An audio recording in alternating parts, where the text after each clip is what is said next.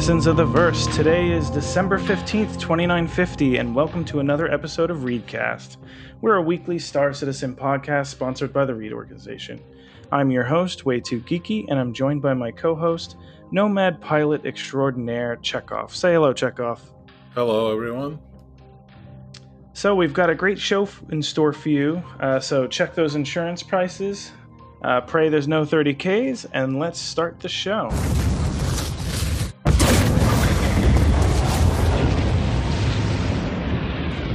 That is the new sound of the uh, um, the I, I, can't remember the name of it now. The the cannon on the Idris, in case anyone's wondering, or one of the leaked sounds.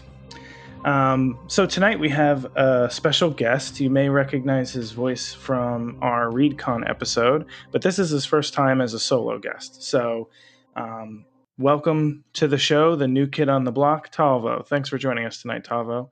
Um, for all our listeners who haven't heard uh, your voice and about you on the previous episode, uh, tell us about yourself and what's your favorite in-game activity to do. Uh, my in-game name is Tavo Kreis.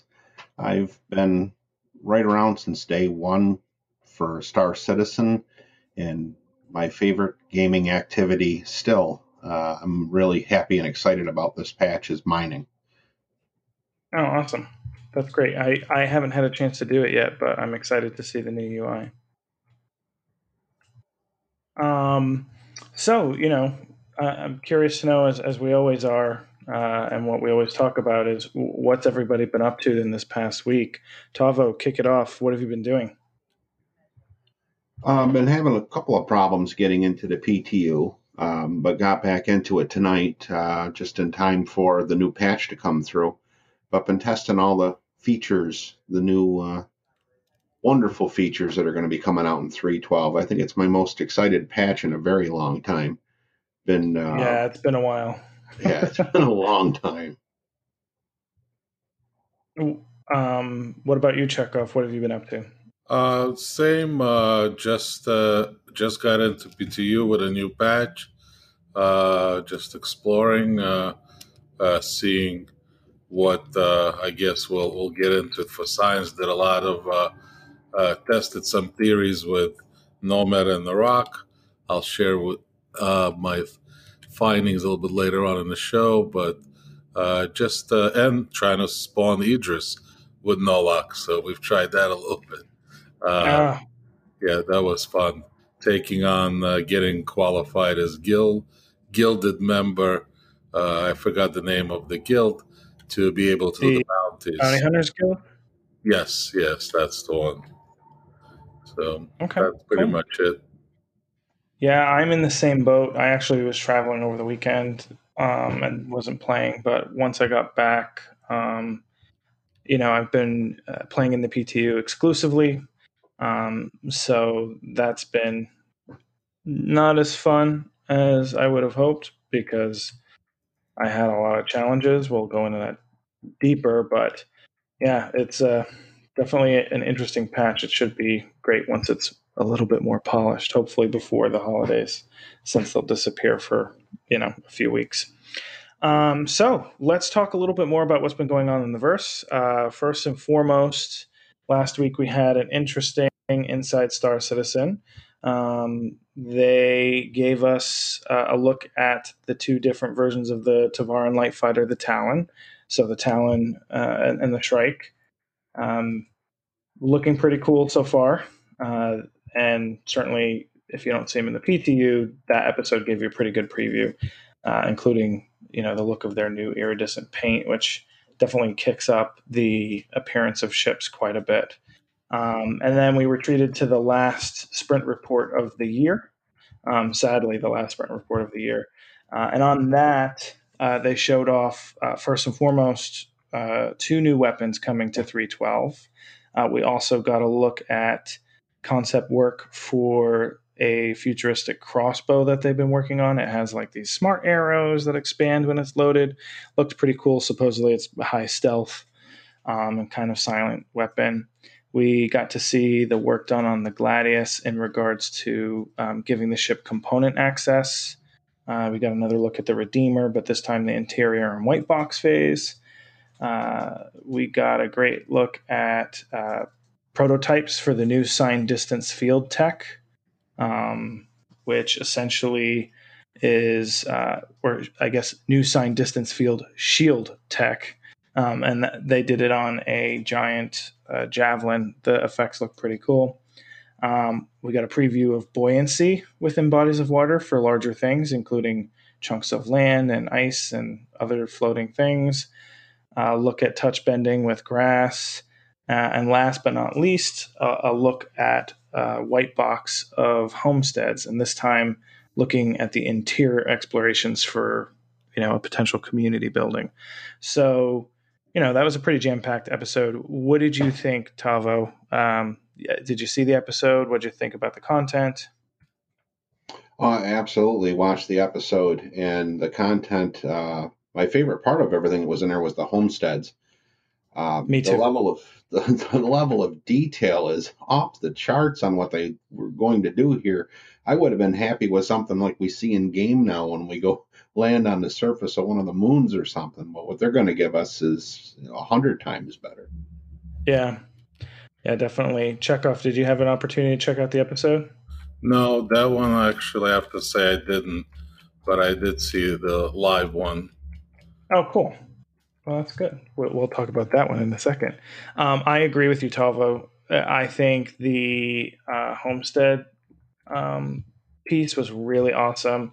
I found it interesting that they mentioned it in context of uh, Pyro being launched uh, because they made it seem like you know that was going to be potentially what we might see on the surface of either some of the moons or some of the planets, which makes a lot of sense just given you know, it's trying to look less corporate because they're not really um, in UEE space. It's a little more dangerous, so it's sort of might be a little riskier living there. Um, yeah, that was really cool, and I really like the shield tech uh, that they showed off. I'm I'm looking forward to that um, being in game. So um, yeah, and then uh, as as Chekhov sort of hinted at, we, we did have a, a pretty good uh, Star Citizen Live. Um, I'm not going to go through all the details, but it was a QA on 312 uh, with Todd Papy and Richard uh, Tyrer. And, you know, coming in the patch, or I guess what they talked about, they talked about Rep 1 or Rep uh, V1 uh, for everyone, including all the mission givers, as well as some non physicalized mission givers, uh, and talking about sort of the implementation of reputation within those missions and, and sort of climbing the ranks within those independent uh, organizations. Uh, they did talk about cargo being able to be grappled by the tractor beam if it's in space. Um, they they mentioned that the tractor beam won't be able to flip vehicles, at least not right now, and maybe they'll have another solution that's larger. Um, they they did mention that the volumetric cloud tech uh, that they've been implementing will implement, impact cross section scans, uh, which is cool. So you could potentially in the future hide within um, space clouds. Uh, so that could be a way to dodge security if you're a pirate. Um, the Idris uh, is going to be spawned in for high level security when there's a big, uh, when there's a lot of heat in an area, aka danger uh, and it'll use railgun the railgun on its larger targets. Um, they did confirm that the Idris does not have an interior as of right now, and that's obviously so we don't sneak on board and get a look. Um, they did say that grenades will be returned, can be returned and caught uh, with the tractor beam, and uh, yeah, that's sort of the highlights that I sort of gravitated towards. Uh, Tavo, what did you think of this episode? In that episode, I, I gravitated toward the scanning mechanics that they were talking about for the Lagrange points and the way ships are going mm-hmm. to be able to hide behind other asteroids and stuff. Mm-hmm. It's going to, when you're out there mining, and this is one of the things that I do, I take my shields and I put them all forward just in case I do something wrong. Yeah. and, a, and a rock explodes, I don't want to die from it. But that yeah. also weakens the shields behind you and mm-hmm. you're so intent on scanning on the rock in front of you, it's going to bring a whole new thing up to where I'm going to have to periodically check around and see, you know, if somebody's trying to sneak up on me in a cutlass or something. So Yeah, it's, exactly. It's, it's really uh, adding to the immersion. For sure. Um, Chekhov, you caught this episode as you mentioned. What what was it that most interested you? What were you excited by? What were you like, meh? Well, what uh, I mean, reputation is always uh, really fascinating. Where it's going to take us. That that was really cool. But you know, there was a lot in the episode. But what really disappointed me is the ending, where they sort of hinted at the uh, dispatch, the 312 wipe, and then they said that was a maybe, probably not. But then he ended it with saying, "But there's definitely a wipe in the beginning of the year."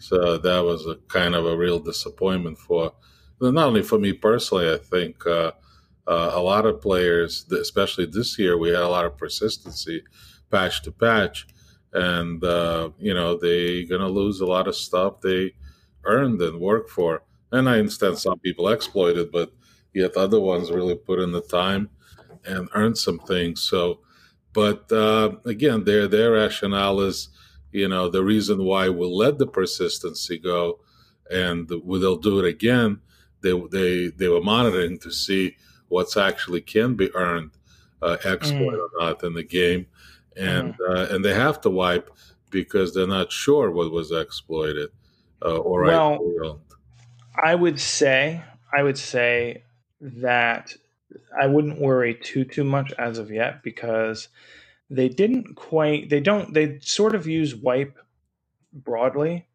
And so sometimes when they wipe they're not actually wiping ships and money.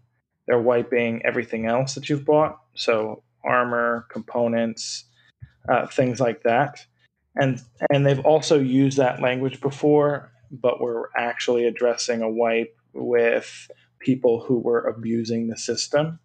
So you know i wouldn't I wouldn't fret too much until until you know more, um, especially because I don't know when they would logically do that. But you know, it certainly is a, a concern or a consideration um, for sure. So um, I I liked uh, just sort of uh, what they talked about with regard same thing uh, as you Tavo the ability to hide in the gas clouds with the Lagrange points.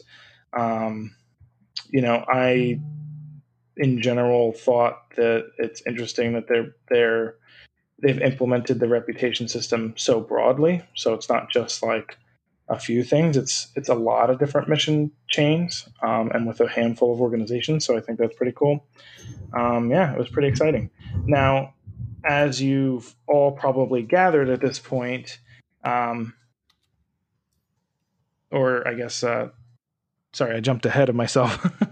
uh, just for everyone's reference, this week's video content is actually uh, going to be a year in review for ISC. Uh, so, not exactly the most exciting content because they're usually just doing a, a, talk about what's already happened, but maybe they'll address some of the things slipping. Um, who knows? Maybe they'll int- introduce the new roadmap. Hopefully, hopefully. Um, I wouldn't get my hopes up though. And then uh, more okay. exciting. And what was that? No, if they don't, what am I going to do then going forward? I know they just keep talking about. Well, also the the format, right? They keep saying they want to do it for the end of the year. It's here already. You know, next week is the last week before they go on vacation, and they take a couple weeks. So I know. Um, you know, we get a hiatus of three weeks of content, and you know, people are wondering, and it, it gets you a little frustrated because like they haven't commented on it in a while. The only comment that we keep hearing is it should be done this year, and you know, this is the point now where if it's not going to be, it's time to start setting expectations early so that people don't get mad because you wait till the last minute to disappoint them. Yeah, um, we're, we're the last ones that come down and say, "Gee," but really you know, all the backers that are here and being the game is an alpha, the least that they would owe the backers is to, to have a roadmap, you know? Yeah. I mean, I'm not a hypercritical person of them in general, but that's something that gets on my nerves.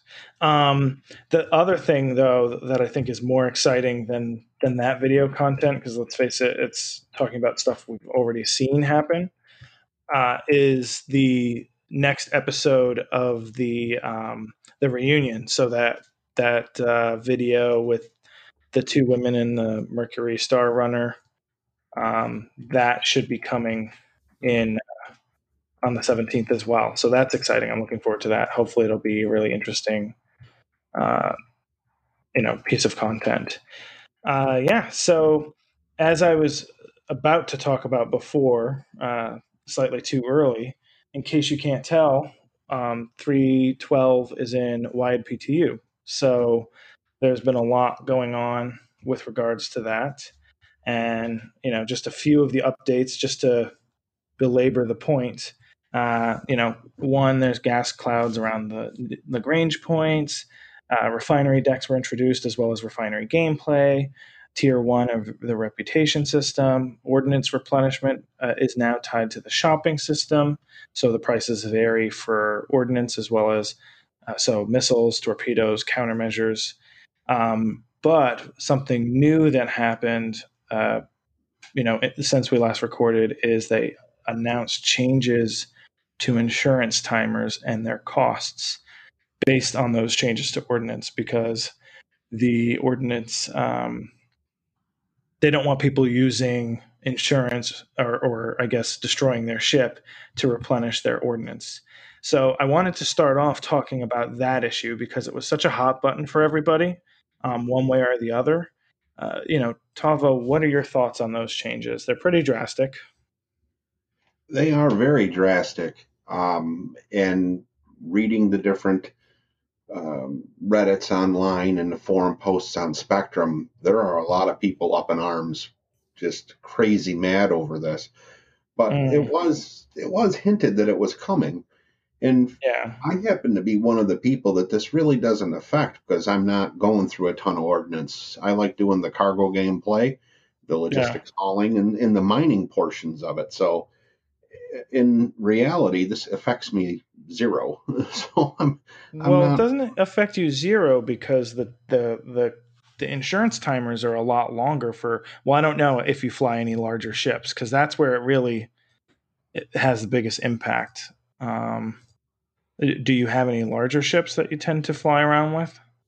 Um, I do have larger ships, but I spend most of my time in the prospector, so it's that one's it's relatively quick, I think. Yeah. yeah. So that won't really mess your core gameplay up. Um, what about you, Chekhov? How yeah, are you feeling we, about it? Yeah, it's funny because we had this discussion with Nick, as you know, he had a, you know, specifically the origin, and it was, he was in PTU and it was extremely frustrating. Yeah. Because of the fact that, okay, so I think it's definitely the right direction with the fuel prices going up and the, the claim prices. I get it you know, in the real game, you have to be more strategic. In other words, leave your ships where you're going to use them, right? Don't crash yeah. them. You know, land them, store them, and use maybe little ships to get around, which you can claim for little money. But the problem is that are the bugs, right? So if they cannot separate the two, meaning, okay, we get it. Here's your fee to file, as long as it was sort of your fault that you crashed it or whatever the case. But you know, if you're losing ships left and right to 30ks, and then you end up, you know, claiming them for you know enormous amount of money, like uh, you know 890 jump, yeah, that's that's a little disturbing. And and at the same time, the the whole fuel issue, not as much of an issue, but that's also kind of cramping up there. Uh, so yeah. yeah, it's a it's kind of a concern. It's it it's a it's a very frustrating game gameplay, as you said. People with larger ships, you know. Yeah, I personally, it does impact me more than than not, just because of my choice to fly a larger ship most times. But um, I understand the change. I do agree, for the most part, that they they might be a little preliminary. Now, I think the biggest issue is, and the reason why they're doing it is they want to see people actually replenish the ordinance because they need to test that. So they're they're forcing that testing within the gameplay so that they can actually see the data around it. Um, so in that respect, it makes total sense. That being said, you know the the idea that I had, and I heard a few other people um, echo as well is why not make the insurance claim just give you the base ship and you have to replenish the ordnance anyway? So you don't have to have the insurance claim timers be so long. You can actually penalize people twice with the insurance claim timer as well as having to refill their ordnance. Uh, I would prefer that because that mitigates against the 30K issue a lot more, especially for me because it, since I fly my Carrack most of the time, the only ordnance that I'm replenishing is the countermeasures. Um, so I guess that would be potentially a large scale change to the way that they do things. Um, so it might not be as possible. Yeah, I'll, we'll see what happens. I bet they sort of back down a little bit on the prices or the the the time limits more so. I don't necessarily mind the price as much as you know I have to wait 30 minutes for my ship when I'm expediting now. yeah. That So- I mean, in a, in the real world, yeah, that's that's a really uh, you know hindering your gameplay. I mean, we do have to Yeah. deal with you know life and family just to get one ship out 30 minutes. Sometimes that's half of the time I'm allowing myself to get online. Yeah, it literally can change what you do for a night. So Yeah, completely. you know you might start with one idea and then all of a sudden, you know, oh, got to do Yeah. something else now because Well, I I know where we're going to be hanging out because that's one thing I had to I forgot to say, which I really loved, is those refinery decks. My God, that's like, you know, you you feel like if you if you're a mining enthusiast, it's like letting a kid into a candy shop. You know, they have anything and everything mining. You know, the gear, the lasers, the attachments, and you know the uniforms. There's really really cool shops they made there. I haven't been to it yet um, because I keep having issues that we Oh. can talk about in a bit. You- um, Let me tell you, if you if you like what they did with the with the other one with the docks, I mean, you're gonna love Yeah. refinery decks. That was to me, it's just they're they're extremely cool the way they Yeah. they done. I'm headed to one now, actually. Um, Yeah. and and that's what are you you going to Cruel too? That's where the the gas clouds are also. Oh, I thought, is it just Crew O2? Because I'm pretty sure it's all the crews, It's- right? Yeah, it's any R and R. Yeah, I, and I actually I don't know. Are they all the same color? No, every Well- gas cloud's different. What I've Oh. seen so far is that all the refineries are all at the L1s. Doesn't matter which crew you go to, but it's all the the uh, ones or all the refineries. Oh, Oh, okay. then I but- guess I'm headed to nothing. So, uh, what about gas clouds? Where can you see a different color than green? Then, Wherever I've the seen R them and at R's all, are. all the different. Well, yeah, I've seen gas clouds at all the Lagrange points, just different colors. oh, very. They they're based on the proximity to the sun. So the Alright. closer they are to the sun, the um oh, okay. Yeah the So, so let me. Uh, guy, I, I did have one question actually for you, or you get your opinion. So, you, if you're bringing your uh, ores to get refined, right, the minables. So you brought them to Mhm. refinery, right? Uh, you should be able to sell them because we're talking about hauling with Sigard. You don't really have to haul anywhere because you should be able to go up to admin office uh, and, and and sell them right after you refine them, right? Or or not. I haven't gone might- through the whole gameplay loop on that. I'm sorry. Th- Yeah, and they might not also be purchasable. Like they might not be buying them at the station you're refining them at. Hmm. You know that gameplay still exists. So, but the whole idea is before we were doing raw minerals. So, at, at this rate, we were getting whatever the rate was from the admin office of wherever um, we would go, and it w- it was consistent across, you know, everything. But when you're cargo hauling, which is what the the refined materials end up becoming, then you are going to haul that to a location that's buying it. Well, so yes, some, but I, I well, okay, I, I forgot. The do R and R's buy cargo?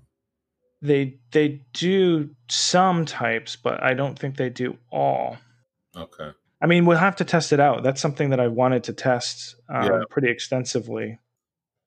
what I've seen so far is no, I haven't been able to sell it where I'm doing the work at. So there you go. Oh, so you you did try the whole refining loop already then?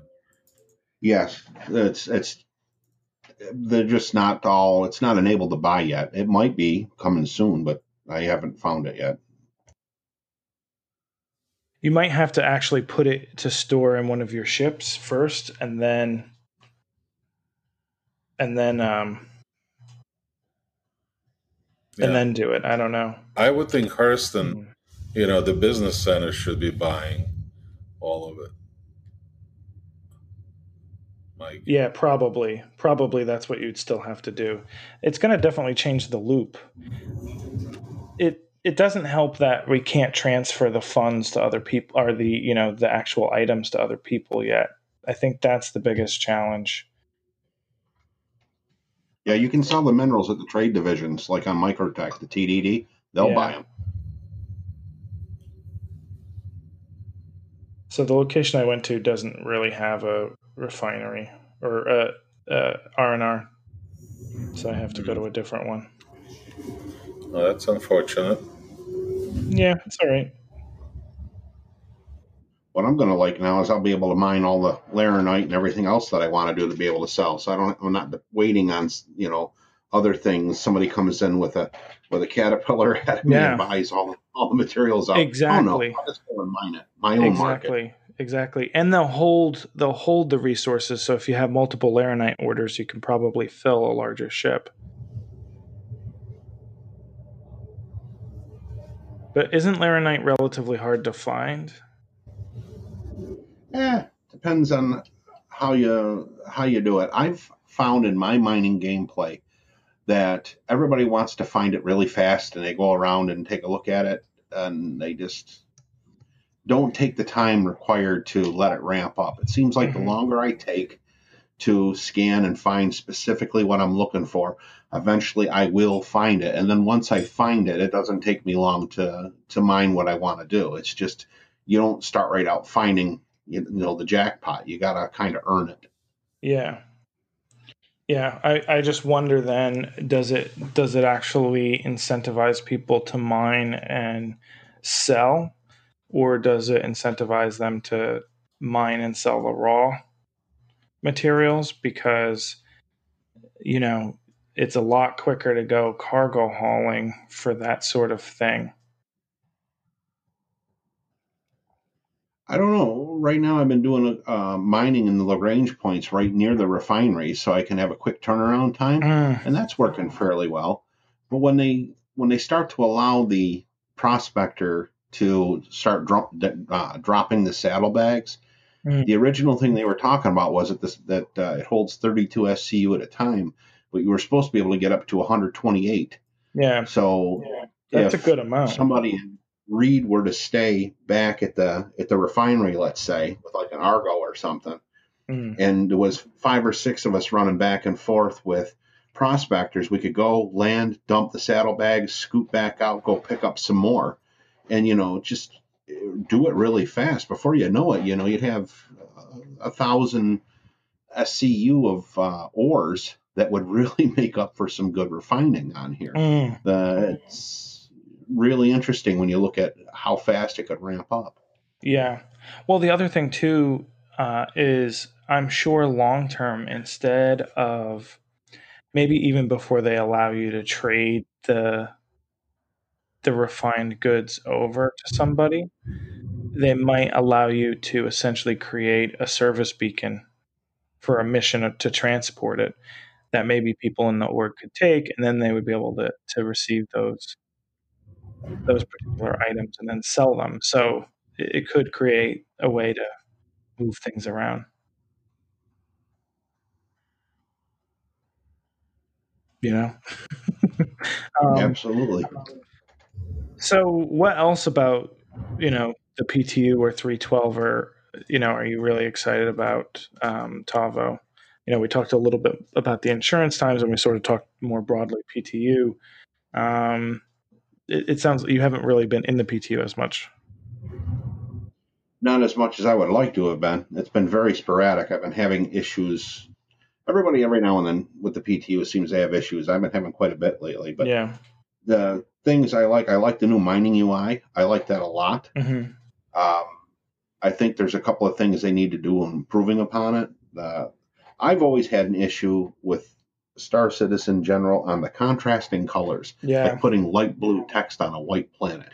You know, it's and the the UI for the mining needs to be a little bit more contrasting on that for the interface. But Yeah.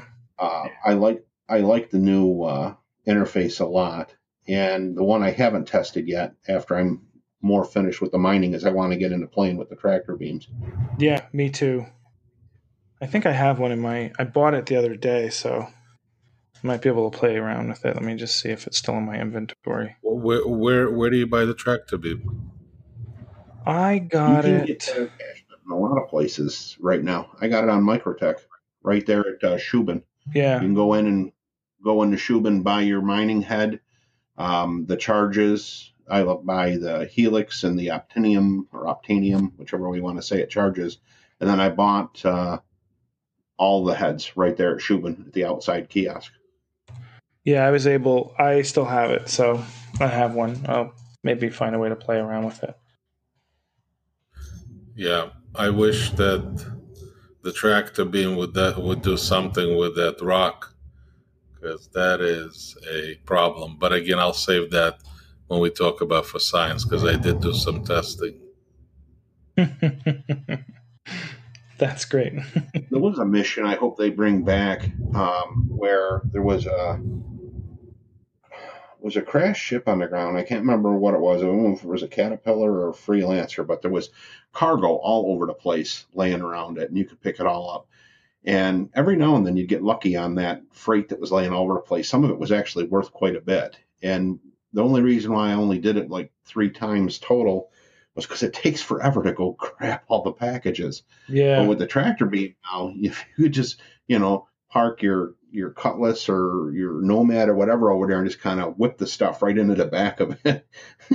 it's uh it should make that mission much more fun and profitable now. Yeah, I would I would agree. Um, yeah, I'm really excited to see sort of its implementation. It it does feel funny because it seems so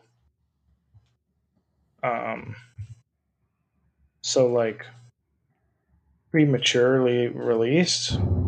This is weird. My ship isn't oh here we go. I had to hail the station a second time. I wasn't getting a assignment. Uh-huh. Um but yeah, it should be pretty interesting. Um, so Chekhov, why don't you tell us a little bit about any changes to the roadmap this past week? Okay, why don't we get into that? Give me a second so I get out of the cruise control so I don't crash my ship. Yeah, take your time. um, we um, so looking at the uh, i'm just going to go kind of breeze through it because i think for the most part we just went to polishing on everything considering we very close to going live with 312 so we um, on the locations we had three entries and all three of them are in polishing and that's the planetary system improvement. Uh, we have the spacescaping, which are, you know, the gas clouds, and we, we can already see that in PTU. Obviously, with their refinery deck of polishing, and as I said before, I mean, they look great, you know. So I, you know, if they get any better than they are already, I mean, it'll be, you know, I'm just really excited about that gameplay. Now, Mm. moving over to AI, there were four entries again. uh, They all went to polishing uh, which is also good news. It seems like they're all on track. Um, AI intercepting torpedoes. And again, I'm kind of uh, going really quickly through these because we covered all of these last Mhm. week. So nothing really changes here. Just like I said, they all went to polishing. AI fire mode usage, AI accuracy, convergence, and capital ship combat behavior behavior improvement. Uh, same thing, and, and again, I'm not going to go into each and every one of these, but gameplay, there were 11 entries, uh, and nothing changed since last week. They just all went to polishing. Um, so pretty much, uh, which is kind of nice to see that we're on track. Uh, same thing with the, the vehicles and ships. Uh, the Talon is in polishing, and the Esperia is also. So looks like 312 Live is all going to be on track from a development standpoint. Now we can't always promise to be without any bugs, but at least from a development standpoint, they're all on time. Yeah. So that's the roadmap update for the week. I know it's a quick one, but there's not that many changes. Yeah. Uh, I mean, the one thing I would say is I, I hope, given that they pushed to PTU wide release early, I hope that's a good sign for the fact that we are um, going to have a pretty stable build uh, once we get towards live. And it won't be a scenario like last year where it got released and then no one at CIG was working, so they couldn't fix some critical nightmarish bugs because a lot of people like to spend their holiday break if they're not working playing the game. so, you know, uh, don't uh, you don't want them to make you play a different game like Cyberpunk or something like that um, when you can actually play this game.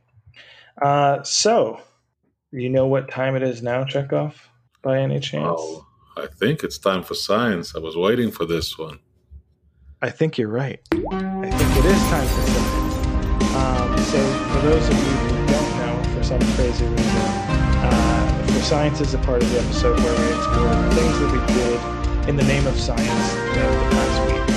Uh, so that's what we're going to talk about. So, uh, Tavo, kick it off for us. What have you been doing to test the game and/or you know do something in the name of science? I found out something that I've tested that works about 80% of the time for science this week that I think will make a lot of people happy. Um, I keep losing my mining heads on, uh, and the persistence on them just doesn't seem to stick. But, uh, you know, you go to check in if you change a suit or something and they seem to disappear. Mm-hmm. Well, if you go and go to buy another mining head, buy the cheapest mining head that you can, and that'll respawn that area in your Moby glass for all your mining heads. Mm-hmm. So you don't have to go and buy a helix to go get another helix. Just buying a, a, cheap one right there will wind up working for a workaround on that. So I started to try that out on other things, and it works most of the time on armor and other things too. Mm-hmm. So if you're missing your stuff, and after a update, try doing that, and uh, that was my test for science. Hmm. Cool. That's actually a really good pointer there. I'll definitely try that. Yeah, for sure. Um, Chekhov, you seem to have a lot to want to contribute. What uh, well, actually, what's been going on for you? Yeah, I, I spent quite a bit of time. Uh, there, there are two two items, and they're both related to rock mining. So one, I had this theory that uh, maybe and well, rock mining and transporting in a nomad. So as you know, it keeps on flipping, and it got progressively worse. You know, you as you're taking it down the ramp, it, it actually does a 360. Uh, so the theory was is that well, maybe it's because of the uneven surface on the planet. So uh, so I went ahead and tried it out, take putting it in and out on, on a regular pad uh, versus the planet surface. Well, I have mm-hmm. to report that that's not the problem. It equally flips just as well on a planet as it does on the uneven sur- on even and uneven surfaces. And uh-huh. it doesn't matter whether you put it in backwards or forward, it still does. And I also have to report that I tested out in PTU, and guess what? It's even worse.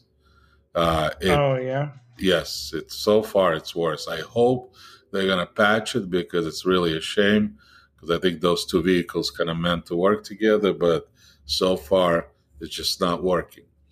Now, on the brighter note, the the other thing I tested out is uh, what really bothered me that everybody was saying, you know, uh, don't mind Dolivine, just uh, go ahead and just stick to uh, Hadanite.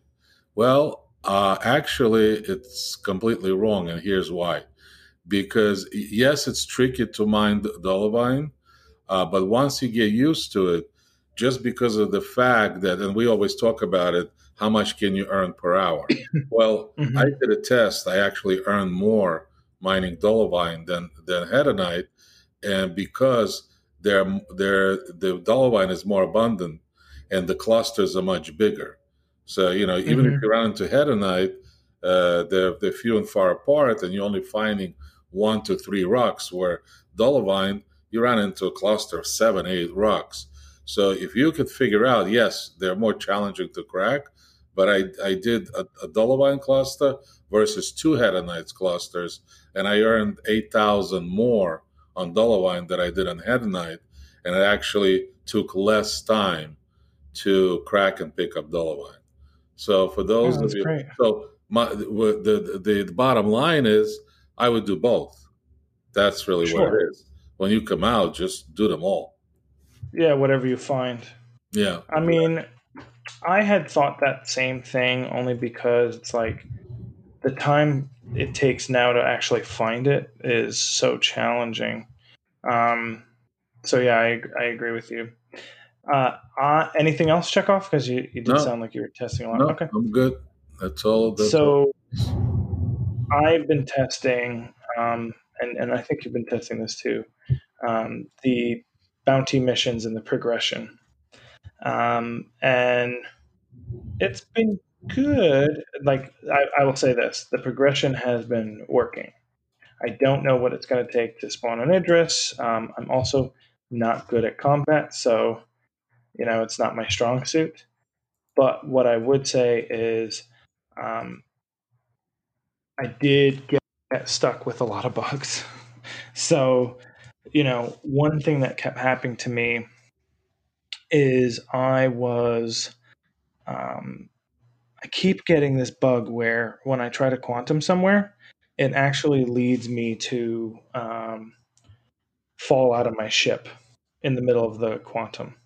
So that's really annoying because it, it sort of doesn't let me. Uh, you know, I keep trying to quantum somewhere. I, I, did this also the other day, trying to get to these Lagrange points, and I couldn't do it. So that's one thing that just gets extremely frustrating and leads me to, to want to quit. With the new ship timers being what they are, you know, and having to claim the ship in order to get back in, it, it becomes rough. Um, the other thing I noticed is there's just so much jitteriness with the um, AI that it was taking me a long time to kill my bounties. They just like they wiggle a lot and they they still do a lot of like jousting and you know I these are entry level you know um, missions and I'm having a hard time finishing them. Takes me a while. I haven't lost to an NPC, but it's taken me a long time to actually complete them. So it becomes challenging and it makes me not want to play them. So that was my experience. Um, that being said, you know, I think they'll start stop fixing some of the bugs, start fixing some of the bugs. I haven't 30k'd yet in in PTU so far today, so we'll see what happens. So that brings us to the question and answer section of our episode. Um, and so we all of our questions this week were actually via Discord. So that's where we got everything. Um, our first question comes to us. Whoops, I lost my page with all the questions. Uh, our first question comes to us from uh, Canuck 2099, who was our guest last week and he asked, I believe he asked this be, um, before this episode. Um, how big should a ship have to be in Star Citizen before it warrants being named? Should we be naming Auroras and 300s, or does a ship need to be at least as big as a Freelance or a Cutlass Black to, before it gets named? Uh, what do you think, Tavo? I think every ship should have a name. It's just like regular boats. You know, everybody has their little little rowboat and gets their little uh, unique name to it. So I don't see a reason why everybody shouldn't be able to. Yeah. What about uh, you, Mister Chekhov? Um, I don't think it costs any money. I mean, you know, certainly we're paying for Jacobs. Uh, I mean, JPEGs. Why not name the ships? Yeah, I agree with Tavo. yeah, if you want to name name them, why not? Everything. Yeah, I I am on the same page. Why not name all the ships? You know, um, that way you could also distinguish um, whose ship it is because you don't want it to just be the person's in-game name. You want it to have a ship name, and then depending on your scanner, you'll know whether and who's on the registry or whatever the case may be. Um, and then Canuck asked a separate question later in the week, but I just put it here as well.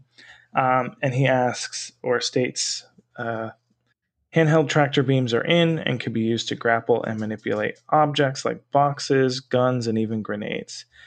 We know their use will be expanded as tech comes in, but do you ever see a time or want to see a time when they can be used on other players or NPCs? What do you think, Tavo? No, I don't think the tractor beam tech's good for using it on people. Uh, not the handheld one. I don't think that should be. Mm-hmm.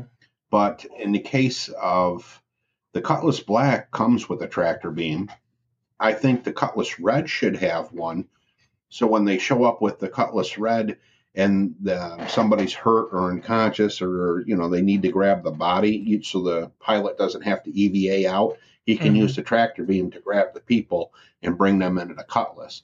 So if it was you know like a, a one that was specifically set up for that that had to work only with the cutlass in that area, then yes. Otherwise, I think it would be a trolling tool.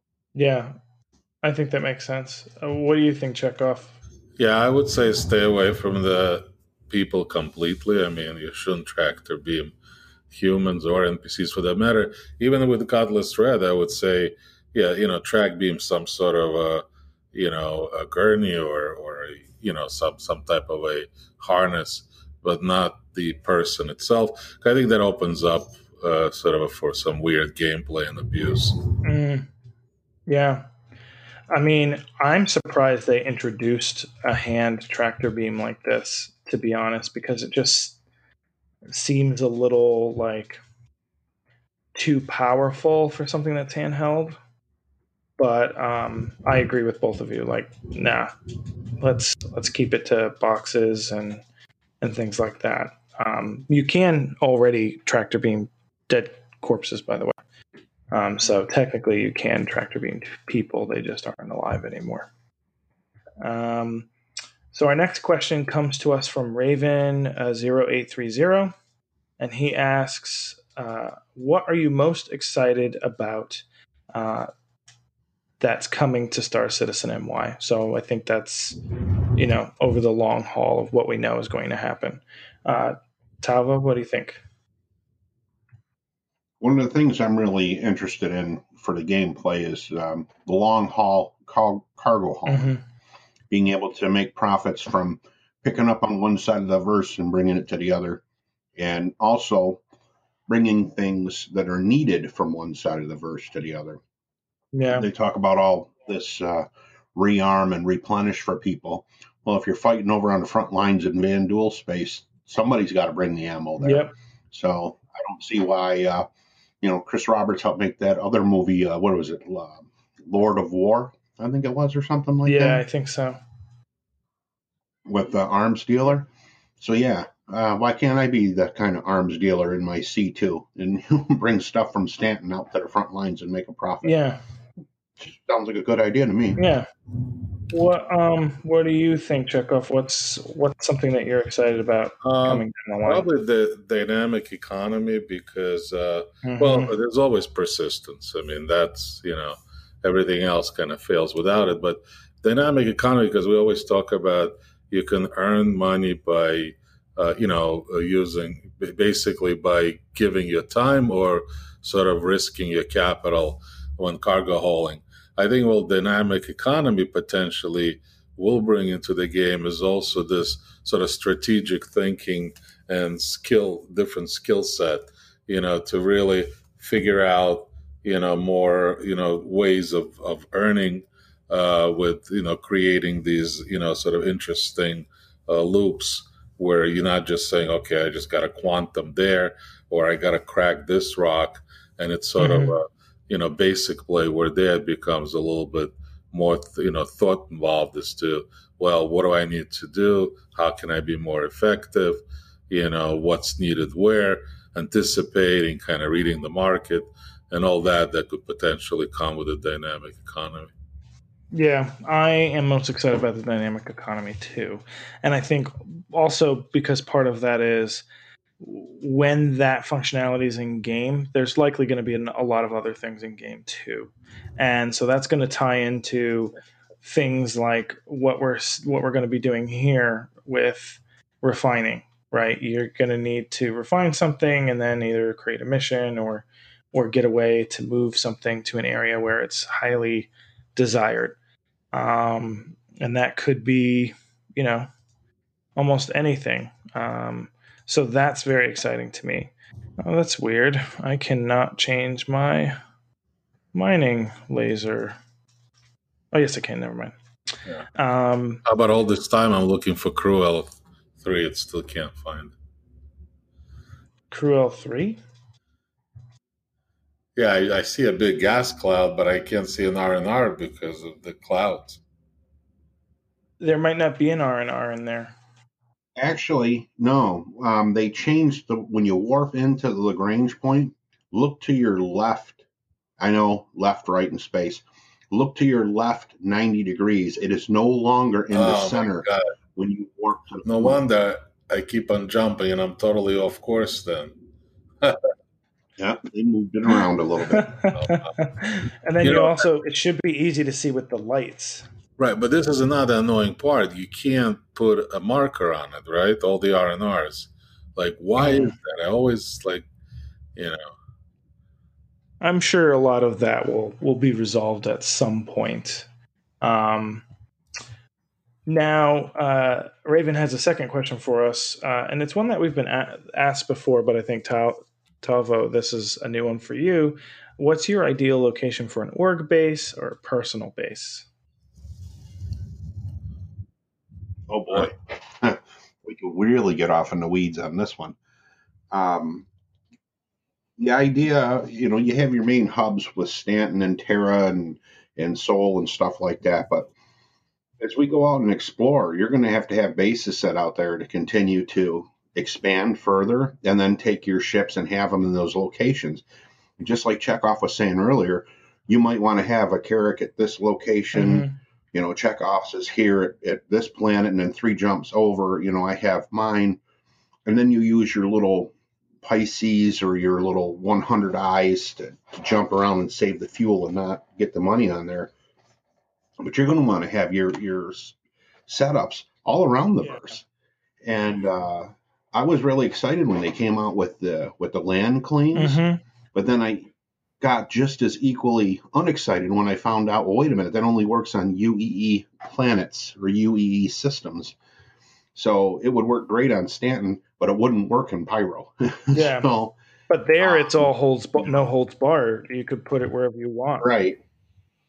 So you really got to take a look at how you'd want to set it up and and look at uh, the way the game is now with like Jump Town and all of the non-quantum beacons. Mm. I, I, love it. I, I love that idea that I can set up my base and not have a quantum beacon to it.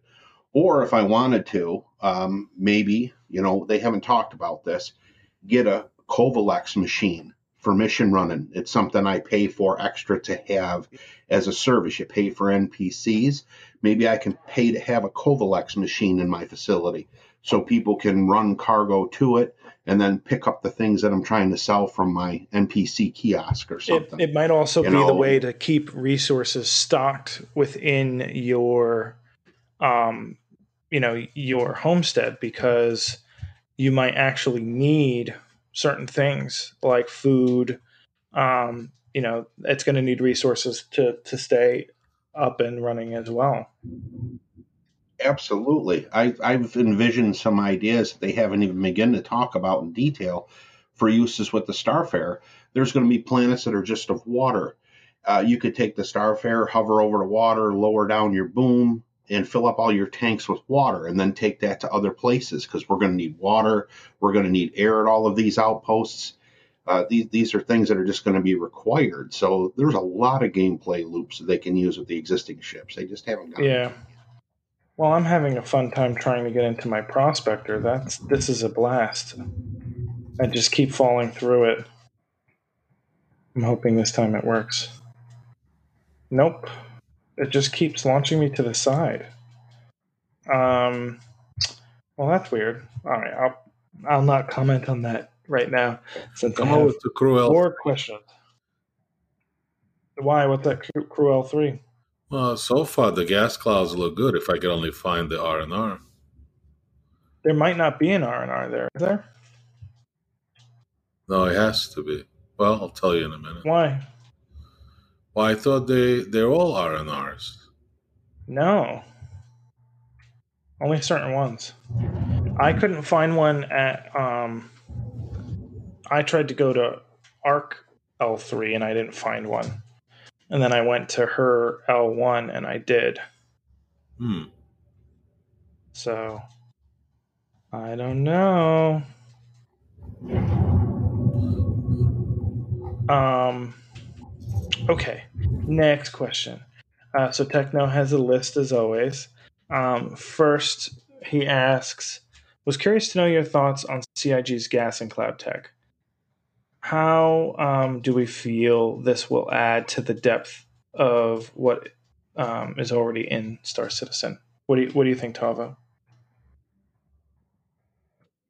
I love the idea of the gas clouds and the nebulas being put in. I can tell you that when I first watched Star Trek: The Wrath of Khan, when they were fighting in the what is it, Mutara Nebula, there, the whole aspect of the hide and seek and the scanners not working well. Mm-hmm. For those people that like the PvP uh, and, and doing all of that in those areas, I think that's going to be you know like Christmas every day for them. Yeah, Um, for myself, being a, a miner and a cargo hauler, I love looking at them, but I just automatically see them and go, danger, Will Robinson, danger, danger. Yeah. And, and unless you make it really high, you know, reward for the risk, I'm going to stay away from them. So, yeah, I think there's a lot of good gameplay that can be around them. Yeah. Well, and and the other thing is, you know, there's not necessarily they're not all just plain clouds. Like you may encounter something where there's a uh, you know, like the coil um, that's going to be in Squadron 42, where it might cause interference or even damage if it's corrosive. What about you, Chekhov? What do you think? How do you feel it adds to the game or Oh, doesn't? well, I think it adds a lot, but right now they're a little bit too D-ish looking, you know, so almost like painted on. And I kind of heard those comments and I did witness that. I mean, I'm sure they'll improve on that. They'll be a little bit more immersive, but they, they're actually pretty practical too, because I remember coming out and doing, looking with these R&Rs and being blinded by the sun. They actually conveniently block the sun too. That Oh. is my favorite part Right? of it, to be honest. I thought I was the only one that noticed, but No, I noticed right away. yeah. I lucked out and found Borase right outside of the rest stop so I can test Oh, nice. some of this stuff. Um, and I have to say, I do like this new scanning UI a lot. Uh, his second question was, uh, and I, I feel the same way. I I think they look great. I think they add a lot to the game visually, um, and they just keep things looking different. Um, this would be a lot easier if I didn't have only a Hofstede mining laser because that's all they sell here. Um, next thing he asked to is uh, which aspects of Star Citizen are you looking forward to most with 312? So, uh, Tavo, Oh, what do you think? Yeah. Um, the refining loop is something I'm really excited in how we can do that because once they've got that that down and how they want to work on that, then they can start to work on the building system and what we can do with the minerals. So I think by getting the minerals in place, let's say Tavo is really industrial and I save me up a lot of minerals on what I'm doing Mhm.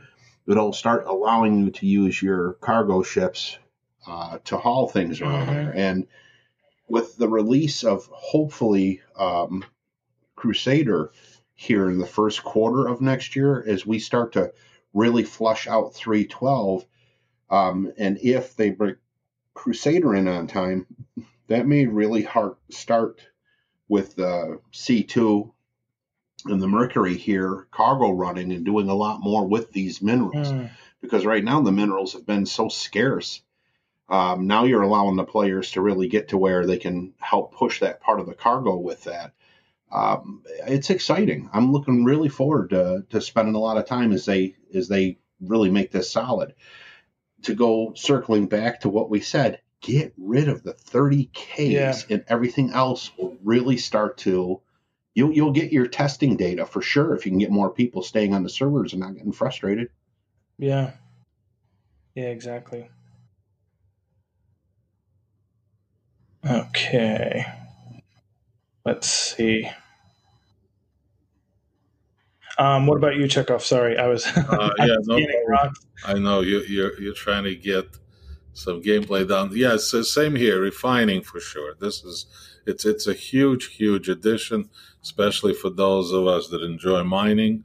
Uh, you know, to to the whole mining loop play, and uh, to me, this is probably the big, single biggest addition of the year. So definitely refining. Awesome.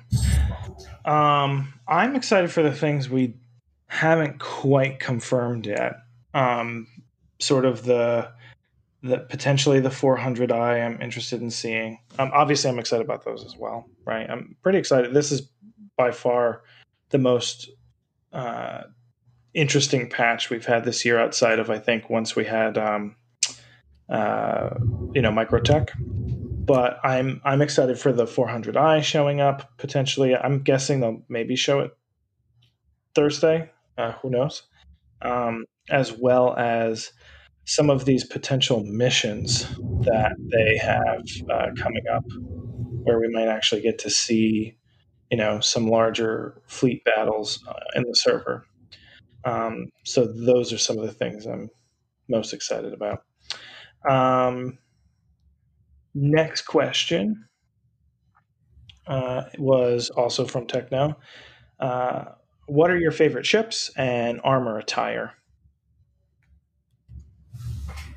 So, Tavo, what, what's your favorite ship and what's your favorite armor look these days? Whew, now that's really tough. My favorite ship that I use on day to day is the Prospector. I, I love that for the mining aspect. But for the starter ships and for running around doing all the other stuff around the verse, I absolutely love my 135C. I had a 300i and I upgraded it for five bucks to a 135C, which you know it's not really an upgrade. You're going to downgrade, but the the 135 is so good at doing all the things that the 300 didn't. So I thought it was a great, great trade off for what I was Mhm. doing. And being able to run around the verse, um, my brother Time Lord and I have been spending a lot of time looking at the quantum drives, and you can get some really good uh, competition class that will seriously extend your um, QT flight distance. So for trying to get from one part of the verse to the other, that 100 series of ships right now is looking really good. Mm-hmm. Um, on the larger ships that we can't fly yet, um, I'm of course sound like every other fanboy of the Merchantman. Okay. Um, yeah, I mean, it's going to be great. Haven't waiting on it.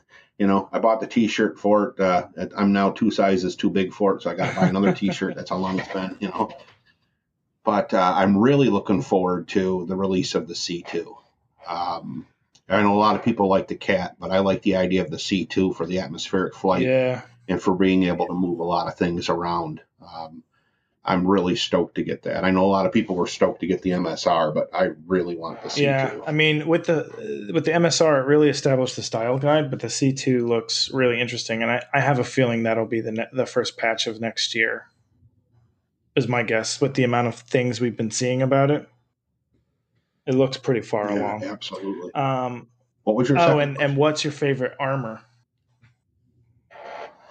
Ah, the armors right now. Um, I'm still playing around with. If you can not get the bug with, I, if I'm going to say it right, the Novikov Mhm. armor or the undersuit, I guess that is. Um, I like that armor. That actually works pretty well for you know messing around with the rock or when you're doing a lot of mining. I I like hanging out on the colder planets, so that that armor really works for me. Um, it kind of it's what I would imagine a spacesuit would look like more than some of these combat ones that are set for space marine. You know? Mm. Yeah. What a so Chekhov. Favorite ship, favorite armor? Well, favorite ship is the same. Has to be the Prospector and uh, also the MSR. Uh, you know, even though I, I like the Nomad, but it, right now it's just kind of a disappointment, a little bit of because of the bugs. But uh, definitely not giving up on it. Uh, MSR, I think, is a great mid middle of the road ship. There's a lot of game possibilities. And on the armor side, it's um, uh, all about, you know, I'm kind of practical. No- Novikov or Pembroke just because you need them. You know, one is for hot, one is for cold. And I just like the other one is the the Voyager uh, for the for the red reed collars, of course. Mm-hmm. Yeah, that's that's one of my favorites. Um, so that's that's what I tend to wear. Um, although I started wearing the Carrack helmet because you know that's my favorite ship. If if no one knew that, you know it's pretty clear by now. Um, but uh, yeah, that, I wear the word Voyager, and then I also have this cool like white armor with the the new Carrack, uh, you know, that's what I tend to wear on the day to day. Okay, and now last question from Techno is: What are your favorite uh, lore stories? One of his is of Case Aerospace portfolio. So the Case Aerospace is one of the older manufacturers. They don't manufacture anymore because they were bought by Anvil, and Anvil um, mirrors its ships off of the style that Case had. So, does anyone else, uh, you know, Tavo, do you have any uh, lore stories that you like? Actually, one of my favorites to date. Um, I consider myself. I, I really love reading the Mhm. lore, and that's what really started to get me into Star Citizen from day one. Uh, Chris Roberts had me hooked Mm. on it. Um, there's a great story about uh, Consolidated Outland and how they uh, got their planet and how they started to look at different metals to build their ships. And I, I believe, if I'm not confused or mistaken, and I know somebody will correct me if I'm wrong, Bremen, I think, is their um, home planet. And it's nowhere near the rest of us. It's depending on what kind of ship you take, eight, ten jumps from Stanton. You know, it's not on the beaten path. It's it's Yeah. well off in the other area.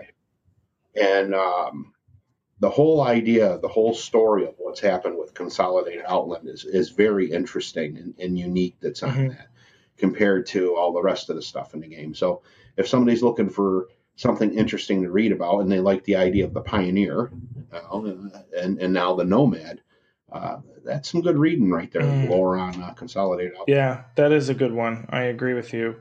Chekhov if you had any chance to check out any of the lore in game or out of game. Yeah, it's it's funny because now Tawa that you, you mentioned consolidated nomad. Yeah, I've been trying to catch up to the lore uh, videos, and one of the videos they talked about, and again I could be wrong because I've been watching a number of them, and uh, they talk about the Xi'ans, and there's a plant uh, that uh, well because Xi'ans is a race likes to contemplate, and sometimes they go down to this planet and it'll take them sort of a hundred years to you know meditate.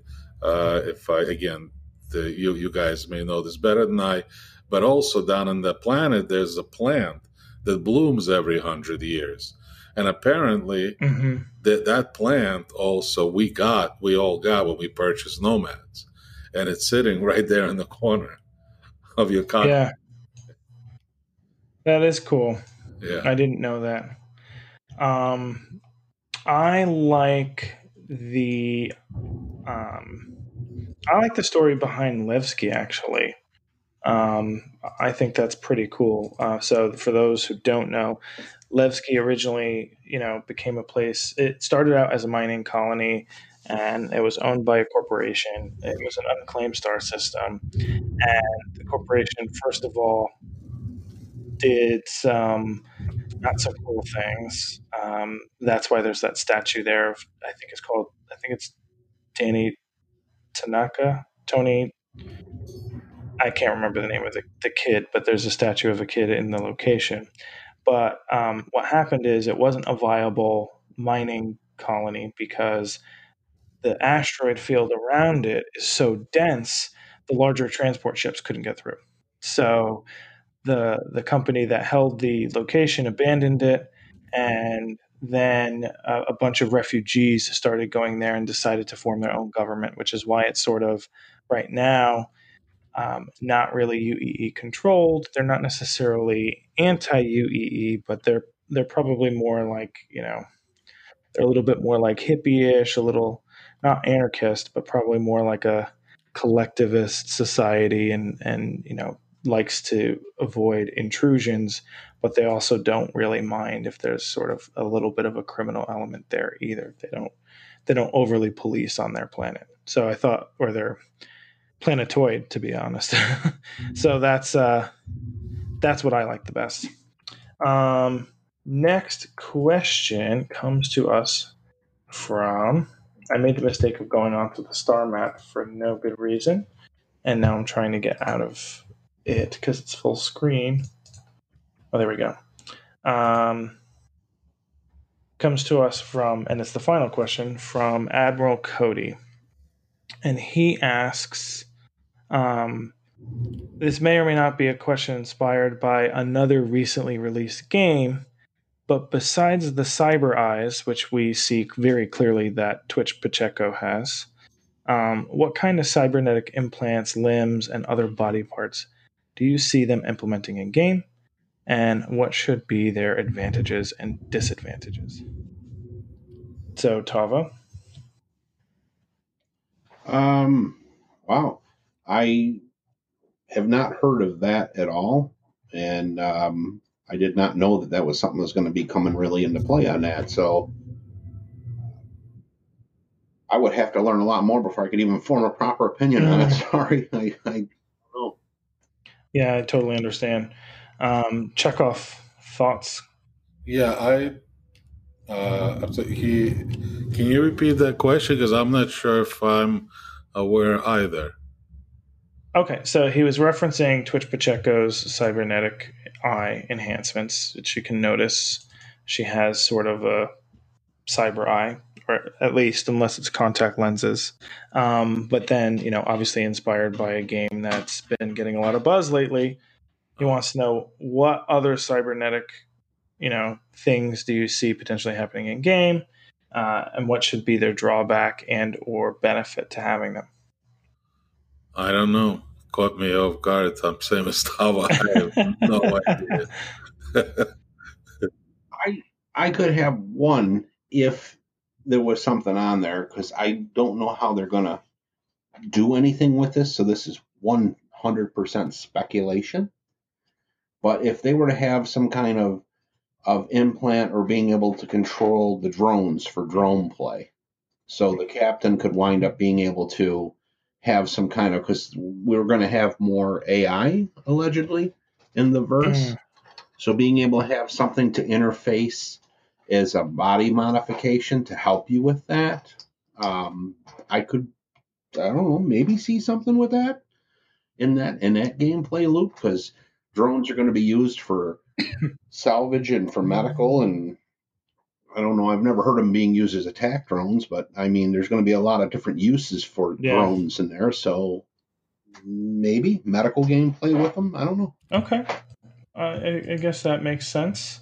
Um, I the what I know of them so far, they haven't really talked about them in the sense of like something that you would choose to get um, as an enhancement, so much as it's something that after a certain amount of damage to a particular part of your your character's body, um, you'll eventually sustain too much damage. So, like, you, your arm may be replaced by something cybernetic because it's, you know, uh, damaged beyond repair, but you're still alive. So, rather than make you missing an arm, they'll make you actually have a cybernetic arm. So that's what I know of so far, and that's that's probably the extent that I think they'll get into. Um, so uh, those are all the questions that we got this week. Uh, if you do want to submit a question for next week's episode, you can do so several ways. Uh, the first is by emailing us at readcastsc at gmail.com. That's simply the name of the show, sc at gmail.com. And if you don't feel like writing it down, it's in the show notes. Um, you could submit a message, uh, it's a voice message through Anchor. Um, so that's on Anchor's landing page. You can find that as well in the show notes, um, or on the Readcast Discord that we are running, um, which once again is in the show notes. So those are the three ways. You also, across any of those, can provide any things that you've been doing in the name of science.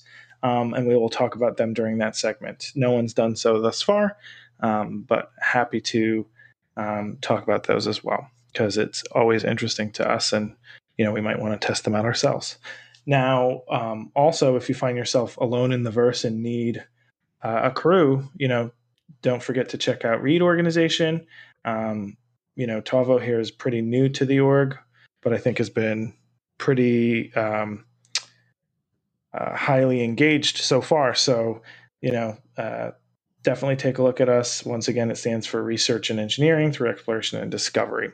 Uh, we also have several content creators in our org. Um, Earth and NetsMage are posting a lot of YouTube content, uh, as well as um, Admiral Cody and Calibri have been writing a lot of music inspired by the game, including the intro to the show and the For Science section here. So take a look at their work. All those links are in the show notes. Uh, but that wraps it up for another episode of Readcast. Tavo, thank you so much for joining us again tonight. Uh, we really appreciate it. Thank you very Thank much. Thank you, for having Tava. me. This was fun as always. Thanks, everyone. Thanks for listening, fellow citizens. We'll uh, we'll talk to you next week.